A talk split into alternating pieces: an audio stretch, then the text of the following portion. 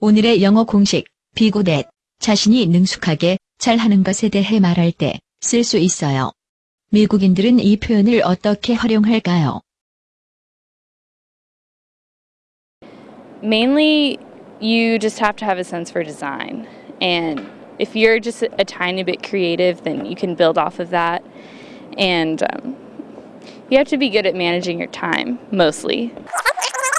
You have to be good at managing your time, mostly. You have to be good at managing your time, mostly.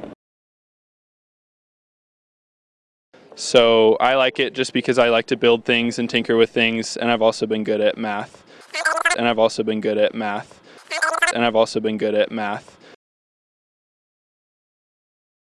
It's also really good to kind of expose yourself to music.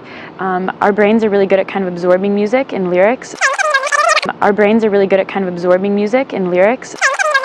Our brains are really good at kind of absorbing music and lyrics. 이제 슬슬 감이 오시지요? 감을 실력으로 굳혀볼까요? 미국인 선생님의 쪽집게 강의를 들어보세요.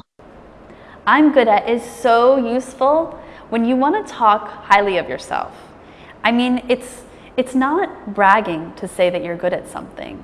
It's showing someone that you are intelligent, that you have skills, and that you're capable of offering something to them and to the conversation.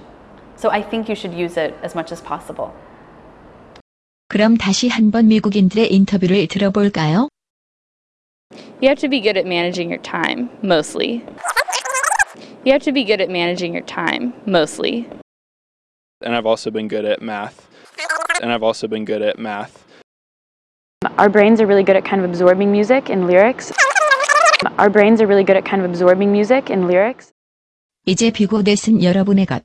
스피킹 맥스 영어 공식은 계속됩니다. 쭉.